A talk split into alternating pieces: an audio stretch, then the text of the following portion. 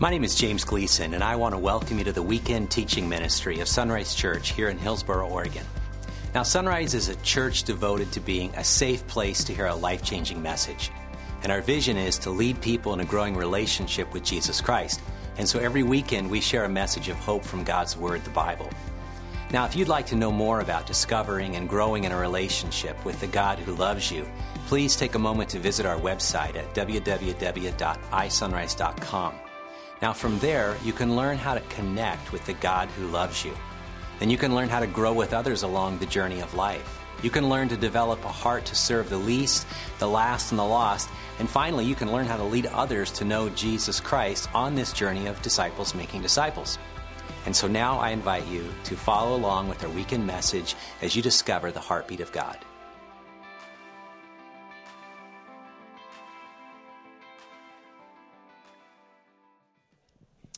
Last week, I had an amazing opportunity to go to Winco and shop for food. Yes. Um, it's not something I normally do. I normally consume food, as you can see. However, uh, I had to stop by get some things, and so my wife Mary Beth sent me a text with some items to get. And uh, here, here was this was my adventure. It was it was otherworldly. It was out of this world, actually. Um, I drive into the Winco parking lot over here by the church and uh, there's no place to park because it's packed and there are cars with uh, you know brake lights they're waiting and then you know backup lights they're going to back up and there are people in there so i'm you know maneuvering around the crowd not hitting anybody that's a good thing you know they teach in driving school but I, f- I end up parking on the outer rim of the galaxy um, several solar systems away and made my way in finally. And then I get a little basket and I work my way through the crowd. And there's a pressing crowd. It's like, I don't know what happened, but everybody in Hillsboro decided to shop that afternoon. I get there and I work through and I know where some items are and then I'm confused about other items. And so I'm asking the question. I look around for someone and I see two uh, people that are stocking shelves standing there talking, having a conversation about something. And I just stand there and say, hey, I have a question. What about this? And they're like, well, it's on the sign, you moron. That's not what they said. That's what I heard. Um, and so I went over there and I couldn't find it. And I, you know, I had to actually call my wife at one point. And the stress and anxiety was rising up in me as I'm not figuring out what should be really easy. Okay.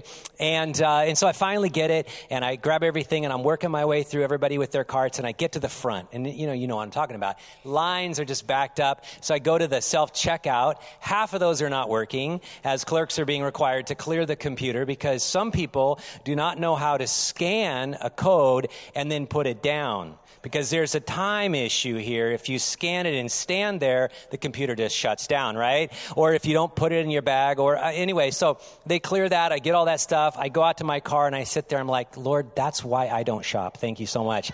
It's crazy how a little bit of that. I don't like shopping, to be frank. I don't. I mean, I'll go to the mall to hang out with the family, you know, uh, have something there, but the fact is, I don't really enjoy that because that's like life. It's the hustle and bustle and the incessant pressing in, the demands, the crush of the crowd, and you need to go from here to there, right? And I, I just, I just, that's life. Why would I do that on my free time?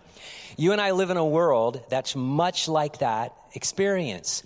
We, we jump into the rat race and we jump in and we hop on that treadmill of activity and we pursue it. I know it's what we do, it's part of life. I get it. Whether we're in school or whether we've got a job, whatever it looks like, we've got this incessant list of demands upon us. And it's really hard to enter into rest when we're in that mode.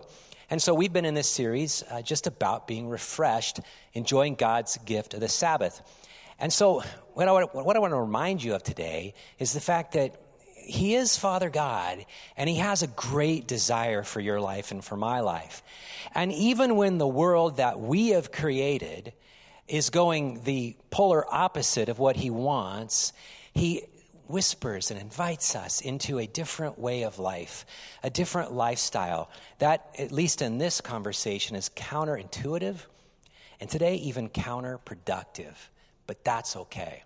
I was reading Fast Company this last week doing some research on this idea of hurriness. And Fast Company is a magazine online.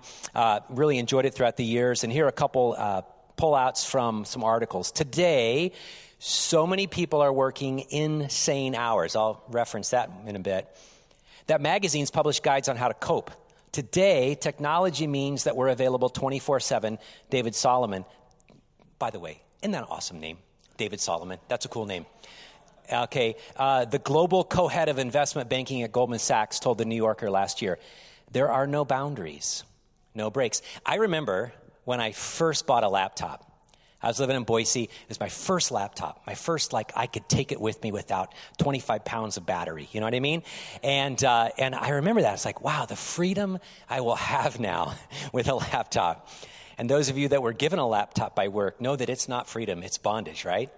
When we got our little devices, our phones, our tablets, we're like, this is going to be so great. I remember my Palm Pilot days, and then I got a Treo, which had a little cell phone bump on it, and I could, you know, I could do that. It was exciting. And then, you know, the iPhone, the Samsung days, and where now we've got smartphones and devices that, to be honest, they're no longer freeing us up. They're shackling us down. They're burdening us with always on, always connected, never ending, pressing demands.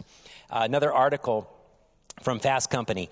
With this trend towards long hours and higher pay, what will be the impact on people?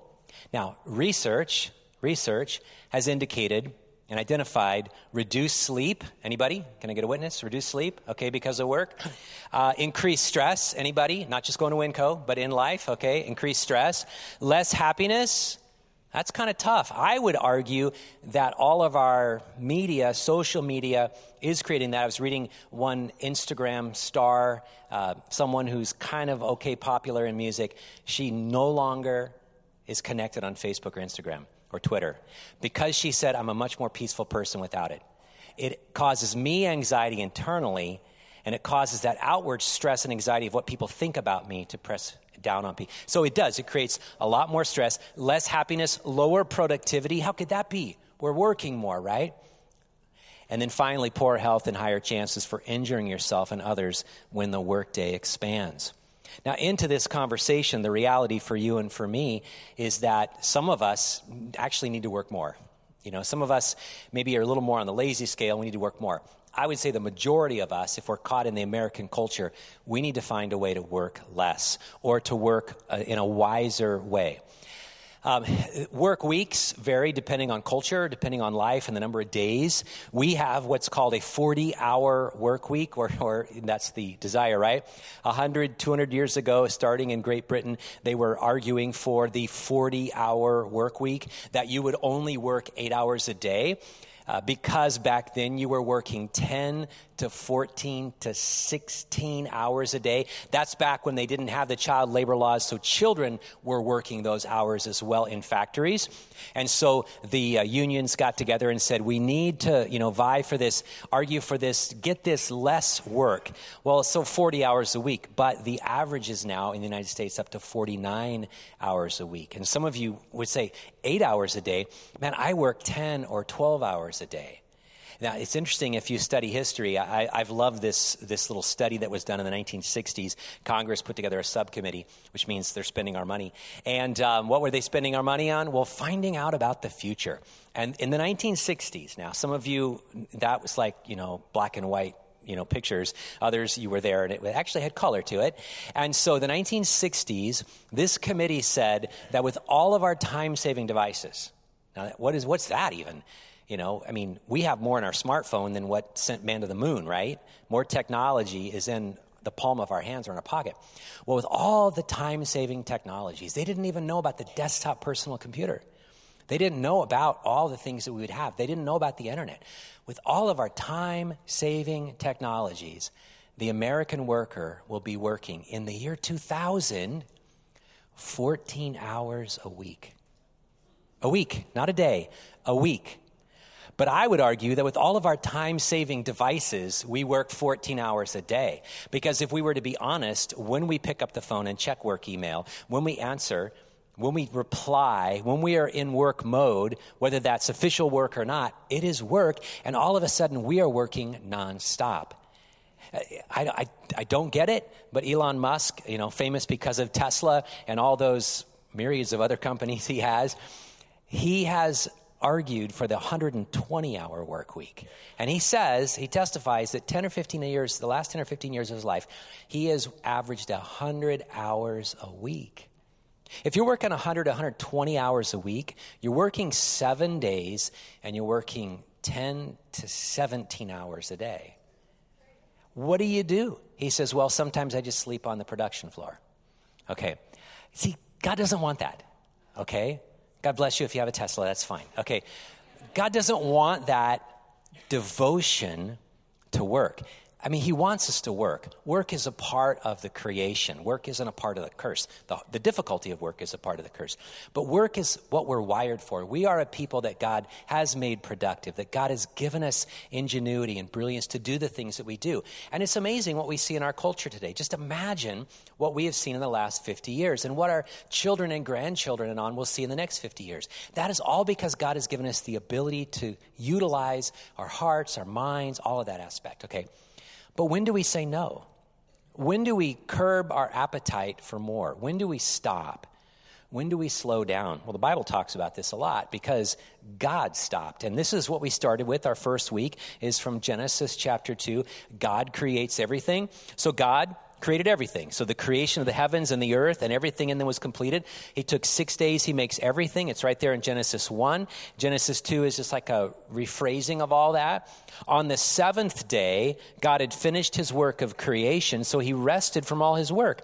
And God blessed the seventh day and declared it holy because it was the day when he rested from his work of creation, all his work of creation. So, two words we've pulled out. First is the word rest. It doesn't mean to take a nap, although that's glorious if you can get that, okay? I hope to get one on Sunday afternoon today. Uh, that is a form of our rest, but for God, rest means to cease, to assist.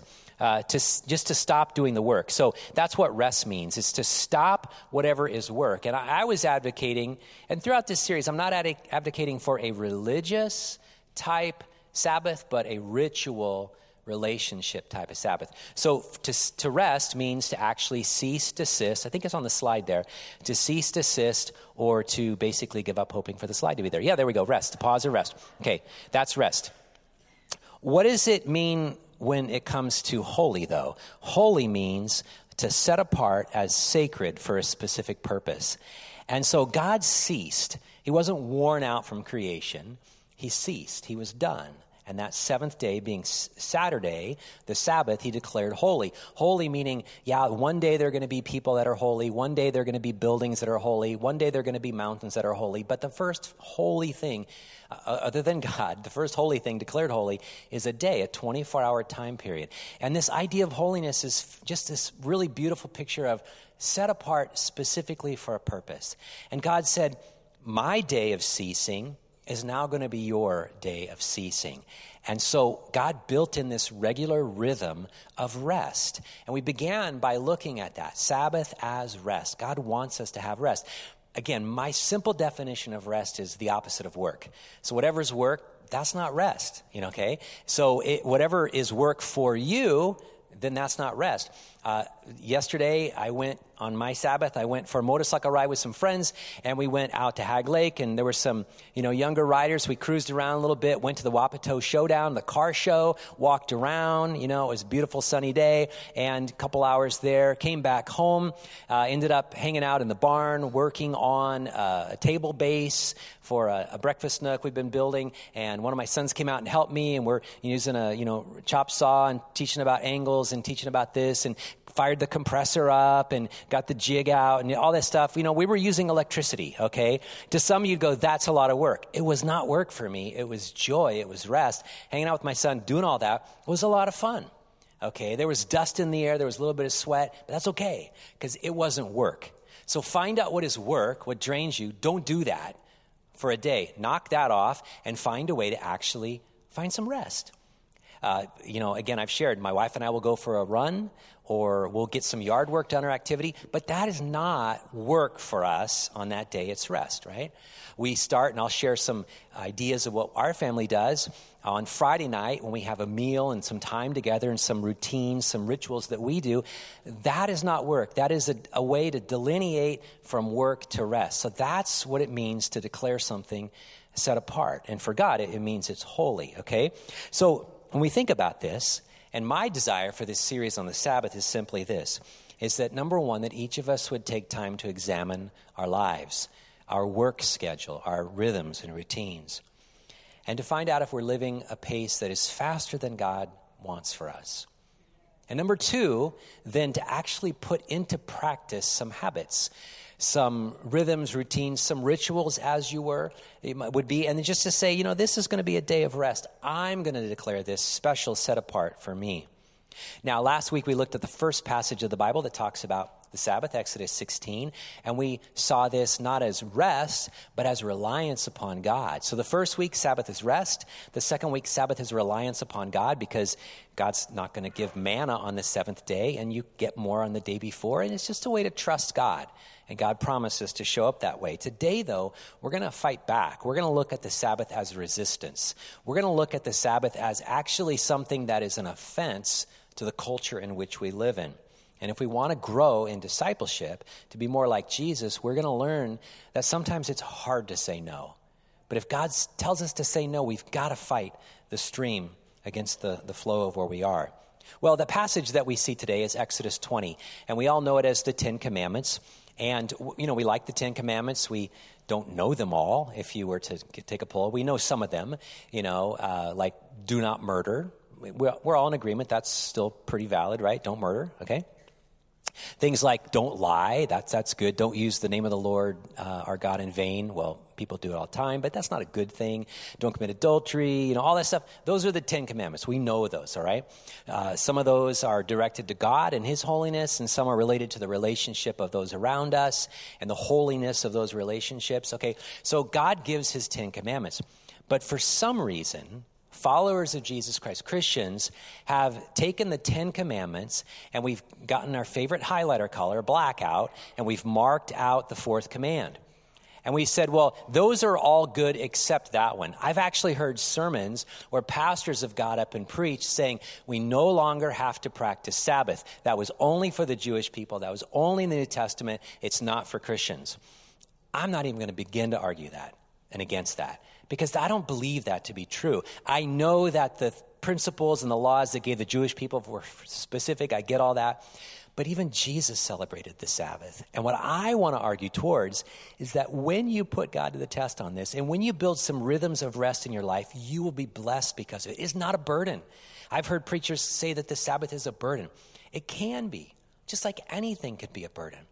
But it's not something that God wants for us to look at and have our heart filled with drudgery and go, now I can't do all these things. It's something that God wants us to, to fill our heart with delight because now we get a special, sacred, holy time to focus on those things, those people that matter most to us and God Himself. And so in this series, I'm advocating for that. And today I want to talk about the cost of that, the expense of that, if we actually put this into practice. Now, in Exodus 20, we read the Ten Commandments, and it starts with these words in uh, chapter 20, verse 2 I am the Lord your God who rescued you from the land of Egypt, the place of your slavery. Before God gives his list, his commands, he says, Hey, just, just a second, I just want to remind you who I am. Now, hasn't been that long, right? If you look at the chronology, they were in Egypt for 400 years. They were slaves during that time period. Through Moses, God rescued them out, delivered them with the plagues, and they went to this, you know, beginning journey where they're up against a wall of water, and God parts the water, and they go through the Red Sea, and they end up in this desert area. God provides for them water and bread, the manna, and they get to the mountain, Mount Sinai. And they're at this mountain, and God then delivers his commands his Torah, his teaching, his heart for his people. Because again, he's trying to take a slave people who've only known slavery, generational slavery, to now be free people, okay? And so in many ways, he treats them like children. That's what they call the children of Israel, right? Because that is, that is how they are. They haven't governed themselves. And so he's giving them the governing identity. And so he lays out these commands. But before he does it, he says, just don't forget who I am. And don't forget who you were. I'm the true God. There were a lot of gods in Egypt and goddesses. There were river gods, there were hill gods, there were desert gods, there were sky gods, there were gods everywhere. There were temples everywhere. If you, ever, have a chance to go, massive temples and structures to the varying deities that they had. God says, those were all false gods. And remember who I am. I'm the real God. So, with that as a, a foundation, he says, also don't forget who you were. You were slaves. You were slaves making bricks for a taskmaster, for a Pharaoh. There was a God in Egypt known as Pharaoh, and you were his slaves. and you had no rights, and you had no freedoms, and you had no rest. All you had was bondage. But you're not that anymore. And I'm not that God. I'm the real God, the true God. And I want to give you these commands. And now you don't have to live in slavery. Remember that you used to live for a whole culture that only viewed you for what you could produce. You made bricks, you made cities, you made storehouses for all of the Pharaoh's wealth. Your only value was in what you produced. But you're not that anymore. You're different now. You're my children. You're my sons. You're my daughter. Daughters, I have rescued you out of slavery. Don't forget that. And then God goes on to give the commands, you know, about no false gods, images, misusing God's name.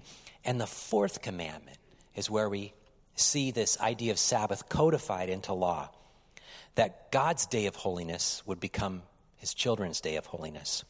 He says, Remember to observe the Sabbath day by keeping it holy. You have six days each week for your ordinary work, but the seventh day is a Sabbath day of rest dedicated to the Lord your God. The same words, the idea of rest, the idea of ceasing or Sabbath. This is what God says every day. Love me, honor me, don't commit adultery, don't lie, don't steal, don't do all those things. Hey, every seventh day, knock it off. This is what I want you to do every seventh day. Thou shalt do nothing. Okay? That's kind of a cool command. Wouldn't that be cool? Go home and go, Thou shalt do nothing. Now, next week, we're going to see how far this extends, how deep this goes, and the, the breadth of it, and what that does for a whole culture. But God says, on this day, just stop. Just stop all the incessant activity. He's going to send them into a land where there's flowing milk and honey and the blessings of God. But don't ever forget that I want you to learn to rest. God says something very literally which would change your life and my life. Every seventh day, just stop. Just knock it off. Just don't do any work. He says, On that day, no one in your household may do any work. That includes you, your sons and daughters, your male and female servants, your livestock, and foreigners living among you. Most of us sit there and go, well, that, that's a list I don't have, you know. Maybe workers, you know, if you're a boss or employer, livestock, you know, your animals, although cats pretty much Sabbath 24 7. Um, any foreigners living among you, people, you know, in your homes. For in six days, here's the reiteration, here's the foundation why. In six days, the Lord made the heavens, the earth, the sea, and everything in them. But on the seventh day, he ceased. He stopped. He rested. That is why the Lord blessed the Sabbath day, the ceasing day, and set it apart as holy, as a very sacred thing. Now, if you've ever thought about this, if you've ever read the Ten Commandments, it's kind of striking when you start adding up the words. This command, out of 10, this takes up over 30% of all the words. This is a pretty significant command. And that's why it's always struck me as very fascinating when Christians come with their black highlighter and mark out one third of the Ten Commandments. I just don't think we should be doing that. Now, again, I'm not advocating for religion, I'm adding, advocating for rituals that will help us. We live in a non stop society. We multitask to achieve more, to possess more, to accomplish and you know just conquer more. That's what we do as people. But then our work demands more work, right? And God says, those are fine routines for six days a week. Do what you need to do to make a living. But this day, set it apart as holy. Now, if you've ever had the privilege, and it is a privilege, to leave the United States and go see the world from the outside in, to go to a different country, like Bethany went to Gambia. I've gone to East Africa, West Africa. If you've ever gone to a different place, you'll notice that our culture is really weird. I mean, it is. It's weird. It is strange. We drive ourselves to exhaustion. And yet we have so much. We have more than any other culture in the world. We possess more. We have bigger homes than any other people in the world. I mean, there's a minuscule, whatever percent of the wealthy, wealthy, wealthy people, but we're up there. We really are up there. Our homes are bigger. We have cars. Our cars are nice. We have more cars. Our closets are bigger. People live in homes the size of our walk in closets around the world, and yet we're never truly satisfied. And so we're a people that keep working more so we can buy more. We produce more so we can consume more, and it's never enough. And it's a it's an endless cycle. It's like that hamster in the wheel. Just keeps going round and round and round. And we don't get off. of the wheel. And what's funny is that in a world where, you know, everybody's in the rat race, it disrupts everything when all the rats decide to take a nap, right? And God says, You're not rats, you're not on a wheel, you're not on a treadmill, but I do want you to stop. What would that cost you if you stopped? Relationally, emotionally, financially? If you said, I'm not going to work my fingers to the bone. Some of you, you need more work. You need more money, right? Others, you, have enough, but for some reason, the culture you live in, the work culture, is just incessant. It's always, always, always reaching out to you. What would it look like? Well, I, think, I think this right here is a good picture. This is a brick, and uh, this is from our One Brick at a Time campaign that helped build this place, which is really cool. Retrofit everything in here. And um, this, this brick is, I'll say, a metaphor for what you do at work. For some of you, school, this brick is like a term paper, okay? And it's heavy, right? All right. I had a very heavy brick on me, a dissertation paper, a whole thesis of a couple hundred pages that was due a few years ago. And this was a heavy load to carry, right? This brick just kept smashing me in the head all the time. For some of you, it's school. For some of you, it's work. For some of you, it's uh, the, the very nature of your work. The brick represents people represents maybe people above you, people below you, or it represents a product that you create. Uh, maybe your brick is not made out of something physical like this. Maybe it's electronic. Maybe it is, but your brick is made of silicon, okay, or something like that. Your brick is all the relationships of the people you manage. But think about this from the metaphor of brick. So in the land of Egypt, as slaves, this was what they made. Their whole value, their entirety of their image was just more of this. That's who they were. They saw themselves this way, and everybody else saw them that way. They were slaves who made more bricks. In a land of slavery, your only value is producing more bricks. That's it. That's, that's your value to society. And if you can make more bricks, better bricks, shinier bricks, faster bricks, more advanced bricks, then you have more value in our culture. But if you stop making bricks, or your production of bricks goes down, or one day you get to the point where you say, I'm just sick and tired of making bricks. I'm going to go make some clay pigeons or birds or bowls or cups. It's like, no, no, that's not acceptable because we need more bricks. Why do we need more bricks? Because we are in a world that not only produces, but a world that is incessantly consuming. And we're just slaves sometimes. When your only value is making more, producing, then the end result is we end up consuming more. And we in our culture are on an endless treadmill of producing and consuming. And so we actually create a culture that eats up all of our free time so that we can have more to have free time. It's kind of crazy. When you stop for one day and you cease all production, when you rest and reflect on God, that is a direct threat to the system in which we live. When you when you celebrate a day of ceasing, other people won't understand. I mean, if the slaves were to say, hey, we're going to take a week off, now that just sounds not work. Do, do, you understand that we have a building to finish? We have a city to finish? We have a monument to somebody else's greatness to finish? The value of your life, though, is not defined your production, by your production and consumption of goods and services. But that's the world we live in. I mean, why do you have a job? Well, so you can move out of your parents' home, right? Yeah. Okay, you go to school, you get a college degree, okay, or you, you jump right in the workforce. Why do you do that? Well, so that you can actually, you know, make some money and you can live and you can apartment and maybe maybe you get married and maybe you have kids and you know you, you do all these things and you have cars and you have homes and you do all this. You know, and the, the reality is that is this endless cycle that if we're not careful, actually takes the very life that God has given us away. I love this story. It's, it's, it's an old joke, but it's, it's, it's so good very wealthy financial from, uh, finance manager from New York was down on the beaches of Mexico just enjoying a, a vacation away from everything, and he's observing every day this fisherman that goes out, and he's got his little boat, and he's on his own, and he goes out there, and a couple hours later he comes back with a, catch of fish, and he sells some at the market. He has some for the home. And so the, the, the wealthy guy comes up and he, he's older. He's got gray hair. He knows a lot. He goes, Hey, I've been noticing what you do here and you're very successful at that. He goes, Yeah, well, I make, you know, enough money to feed my family. And He goes, Well, tell me about your life. Well, uh, you know, I go out and sleep in in the morning, and then I go fish for a couple hours, and I bring back enough, and I give some to the wife or the family and for meals, and then I go sell some and have just enough to go to the bar and get some te- tequila and grab my guitar and play some songs at night to my wife. And it's kind of, you know, it's my life. And the guy says, You know what? You're successful, though.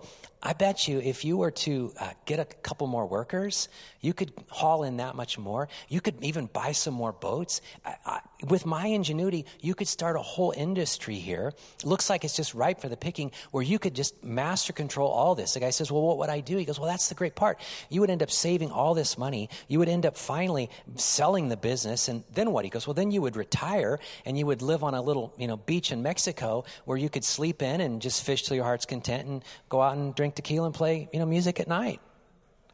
He's like, well, that's what I do now. Have we ever stopped to examine the absurdity of the endless cycle of production and consumption? To where we could actually say, you know what, I'm just going to slow down or I'm actually going to cease one day of this. See, again, I think we forget we have a heavenly Father who cares for all of our needs. Jesus brought this up so well in the Sermon on the Mount. He said, That is why I tell you not to worry about everyday life, whether you have enough food and drink or enough clothes to wear. Isn't life more than food and your body more than clothing? He says, Look at the birds. You know, look at the birds. They don't plant or harvest or store food in barns, for your heavenly Father feeds them. And aren't they more, far more valuable to him than they are? Aren't you far more valuable to him than they are? Can all your worries add a single moment to your life? And why worry about your clothing? Look at the lilies of the field and how they grow. They don't work or make their clothing. Yet Solomon, in all his glory, was not dressed as beautifully as they are. And if God cares so wonderfully for wildflowers that are here today and thrown into the fire tomorrow, he will certainly care for you. Why do you have so little faith? In, in the fact that you have a heavenly father that knows all your needs and promises to, to provide for you. Why do you have so little faith? So, he says, don't worry about these things, saying, What will we eat, or what will we drink, or what will we wear? These things dominate the thoughts of unbelievers. And you and I, we've got to fess up to this. We live in a world that is just dominated by the endless production and consumption of goods and services. And we get caught in it, and we stress about it and worry about it. And we go crazy just like everybody else. But your Heavenly Father already knows all your needs. Bottom line seek the kingdom of God above all else. Put God first in your life. Live righteously, and He will give you everything you need. Matthew 6, 25 to 33. Did you catch it? Jesus is inviting you and me out of a life of endless worry about if we're going to have enough, to realize that if God truly is our Father, we put our trust in Him, we already have enough. It's about trusting. Now, I read a, a, book a number of years ago. I thought it was great by Walter Brueggemann, theologian, and it was called "The Sabbath as Resistance," and it was great. And um, I, have got two points I pulled out of the book I want to share with you. Number one, if you think about this, number one, we resist endless production and consumption. When we practice Sabbath, we basically say no to the world. Now, it's hard to do when the world is spinning and we stop. Um, when I was a kid, my grandparents, they practiced blue laws. I do not, I'm not advocating for that. But, um, you know, the reality was you couldn't go shopping because the stores were closed down. And then when stores started opening up, it was more religious, and they said you can't. And if you got caught in a store, you'd be in trouble with the church elders or whatever. And I'm not, I'm not talking about that. But I am talking about the fact that maybe just taking a day off is a good thing for you. Uh, on Friday, I was uh, looking online for uh, a travel tripod, a lightweight, you know, carbon fiber tripod to take with me to do some photos and things like that on my travels. And I want something small and light and the whole deal. So I went to my favorite place, B&H Photo, and it's a great place. It got good deals and, you know, shows up in a couple days. And so, you know, I just kind of look around, bookmark a couple sites, put something in the cart that might work, and then read reviews. Well, I, I went back on it yesterday morning to buy it, and I remembered, oh, I can't buy it. It's the Sabbath B&H Photo is owned by uh, a Jewish family, and uh, you can't buy anything from Friday afternoon to Saturday afternoon. And they have a sign, and it's a little ticking countdown. It'll go, so you can purchase again in two hours and 31 minutes, or you better purchase this in the next 27 minutes because we're shutting down. And they do. Um, have you ever had a flat tire on Sunday and you go to Les Schwab? Well, that's not convenient, right? Because they're not open on Sundays. Now, to get real personal, have you ever had a hankering for a chicken sandwich on Sunday? I know that that hits home, but I mean, and then you have to go someplace else because Chick fil A is closed. Some, somebody just said Popeyes. That's fine. I think it's blasphemy, but that's okay. Uh, you see, there are whole companies that shut down. Why? Because they say we value our workers more than the bottom line of money. Now, what would that look like if we did that as human beings, if families did that? They've chosen a value and they've stuck with it. Secondly, Brueggemann points out we resist identification with activity, and here's the kicker right here. It is really hard to separate ourselves from the culture in which we live. The incessant buying, making, the roundabout that we do over and over again more, more, more. It's hard because we identify with the latest and the greatest. We want the newest, and that becomes that little trinket, that little brass ring that's always out in front of us that we reach for. And my friends, there can be no Sabbath rest in a culture of endless production, consumption, and activity. Next week, we'll talk more about this. I'll give you some practicals over the next few weeks. But the bottom line is this God's not a workaholic. He does some amazing work, that's for sure, and He's done amazing work. But God is okay with rest. In fact, He's more than okay with rest. He commands rest. Jesus modeled that rest. God says, stop. And if you could take anything away from this message in the last three weeks, it's God cares for you. And because he cares for you as a father, he says, I want to teach you something about rest. Now, in closing, here's what I want to do I want, I want you to think about the bricks that you make. I don't even know what that looks like for you. Um, it might be, well, for me, like a sermon. They're bricks every week. Got to make a new brick, you know? Um, it might be a meeting. It might be a phone call. It might be an email. It might be uh, a class. It might be whatever. You make bricks, you know, whatever they're made of. Metaphorically speaking, you all produce bricks, okay? Let's close our eyes now. With that in mind, think about that, whatever it is that you make, that you produce. Do you ever worry about not having enough of that, enough bricks? Do you ever fall asleep stressed over wondering if you'll make your brick quota? Uh, do you have dreams about all the bricks you want to make? Do you ever wonder if your bricks are good enough? Somebody else is making better bricks? Do you maybe worry that somebody else has more bricks than you? You get more excited about making bricks than spending time with your family or with your God? Is your identity nothing more than making bricks? Are you at the point where you hope you have a life apart from bricks? See, you're not a brick maker, my friend. You're a son and a daughter. Yeah, we make bricks, but that's not our identity. Our identity is children of God. And we're a part of the culture and we make bricks, I get it. But that's not who we are. We're sons and daughters of the Most High God. We're no longer slaves. We no longer have to fear having enough, making enough, consuming enough, being wrapped up in enough. Our Heavenly Father has invited us to depend upon Him, to trust in Him, and to take on that identity as a son or daughter. We have been invited into God's Sabbath rest.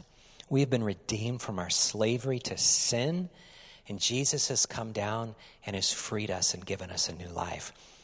And because of Jesus, we have a new identity. And it's not in what we make or produce or how well we perform, it's in Jesus and what He's done for us already. You know, we're not beasts of burden. We're sons and daughters of the Most High God. Father God, for some of us, there is a great stress because we're not making enough bricks. For others, we have so many bricks, it's ridiculous. We check our bank account and the bricks are piled up. And yet somehow we just are in that cycle. What would it look like, fathers, if you spoke to us and we separated ourselves from that cultural identity as a slave and lived differently and ceased for one day. And we resisted the urge to make or buy for just one day. And we disrupted the normal flow of our lives so that we, you would show up in a beautiful way. And ourselves, our families, and our friends. God, show us that because you want us to have rest. We pray in your name. Amen.